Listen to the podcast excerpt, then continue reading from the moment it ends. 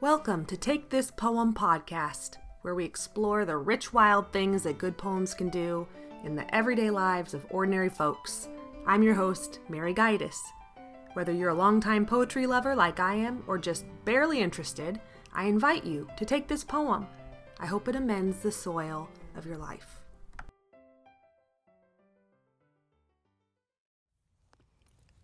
Hello, poetry friends. I'd like to read to you today some poems about place. Nowadays, when most of us are so mobile and move from one location to the next, perhaps a more familiar metaphor than place would be home. Everyone, I think, no matter how many places they've lived, still has some sense of home, usually associated with childhood memories. But place, in terms of being rooted to a particular locale, a patch of ground, if you will, is now an unusual phenomenon since most of us have moved many times over the course of our lives. To be attached to a singular landscape and way of living, especially throughout the entire span of one's life, is a rarer case now than it was just a few generations ago modern life seems to have almost inevitably herded us into this situation, for better or worse. But it's still refreshing, instructive perhaps, to hear now and then from someone who has been able to stay put, has resisted the urge or dodged the necessity to wander, and has come to know intimately, over the course of a lifetime, the very land upon which they live, and has paid attention to the turning of seasons that come upon that land and the changes time has brought to the people and creatures living within it. Don Thompson is one of those people. He has lived his whole life in the same area he was born, near Bakersfield, at the southern terminus of California's great San Joaquin Valley. This is a place that I know. The first 12 years of my life were spent on a farm less than a 100 miles north of where he lives. It's a place that many people now prefer to ignore. Hot, flat, dusty, agricultural, and increasingly impoverished. Droves of people somnambulantly speed along its western border on I 5, impatient to get to some place usually Los Angeles, San Diego, or the Bay Area, that to them matters. But as Thompson suggests, any place, even a seemingly barren place, perhaps even especially a barren place, if we give it time, attention, and stretches of silence, can give us something interesting, good, useful, even beautiful in return. Thompson's style is reflective of the land he lives in, and in some cases, the people with whom he shares life in that land. It is open, spare, and direct.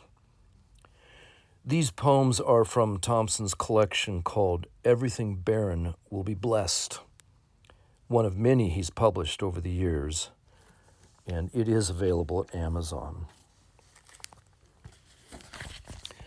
This first poem gives us kind of a bird's eye view of the general area, the landscape, and somewhat of the attitude of the inhabitants, or at least this inhabitant, uh, Mr. Thompson, or at least the narrator of the poem, toward that area. It's called Flat Earth.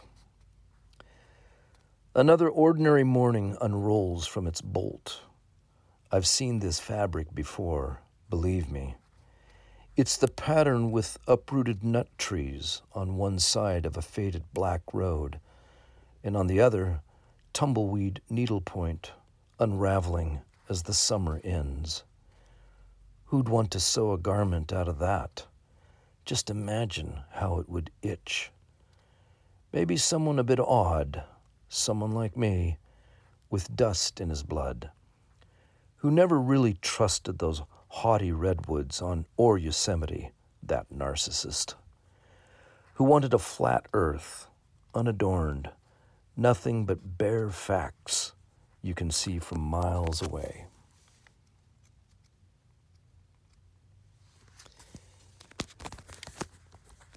This is another poem, somewhat in that genre, a, a general poem about the area, and it's called Water.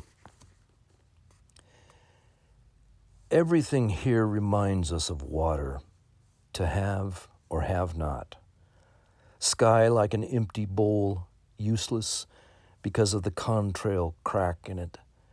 Trees along the slough, a long line of dusty refugees with nowhere to go, some dying, some dead, some too stubborn to perish. Knee deep alfalfa thriving on one side of the road, and on the other, the done, done for, bare dirt with a scattering of anonymous scrub, and no difference between the two fields except water.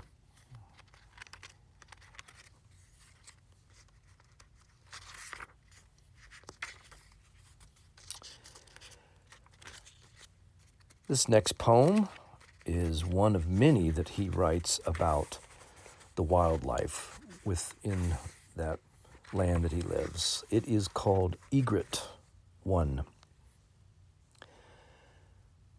Now the consummate egret descends on an alfalfa field, huge, its wingspan as wide as a sheet fluttering on a clothesline, and all at once I know precisely what white was meant to be. By comparison, snow pales, a welder's arc would dim to a votive glow, and lightning would be less than a wet fuse next to such scintillation, which lasts for as much of forever as a few seconds can hold, before that seraphim folds up and becomes again an ordinary, hungry, ungainly bird obsessed with insects.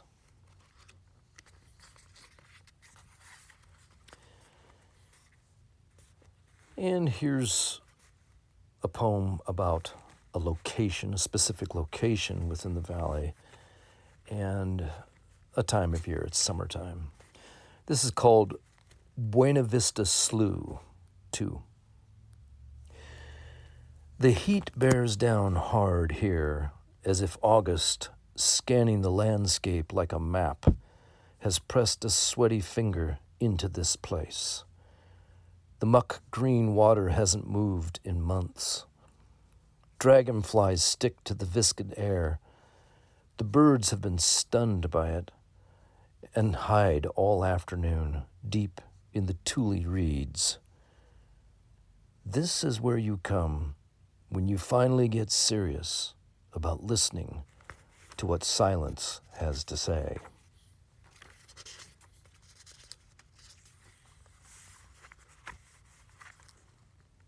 And two more poems to finish off, each of them dealing specifically with a time of year there in the valley. October. I used to think the land had something to say to us back when wildflowers would come right up to your hand as if they were tame. Sooner or later, I thought the wind would begin to make sense if I listened hard and took notes religiously.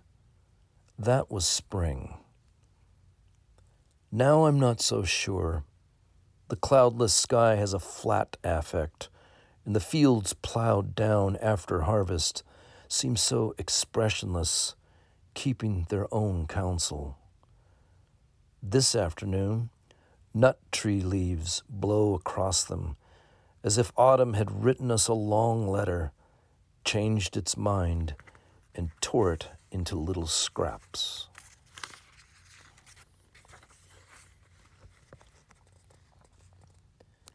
December. All day the wind has been hard at it dismantling summer, finally. Leaves scatter across bare fields plowed down weeks ago. It's December now. Around here, we have winter without much autumn, recalcitrant heat persisting like some sort of character flaw this parched land can never overcome. But we love it anyway.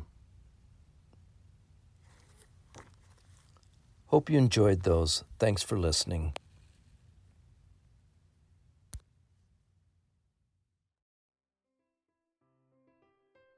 My vision for this podcast was to have it be interactive. I pictured a virtual bonfire poetry reading where friends, family, local poets, and you can come together to warm our hands on some poetry. If there's a poem that has done some action in your everyday life, surprised you, delighted you, or maybe just more quietly worked its way into your bones, you know I would love to hear about it. Email me at takethispoempodcast at gmail.com and let me know your story. Maybe you can join me in sharing it with others as well.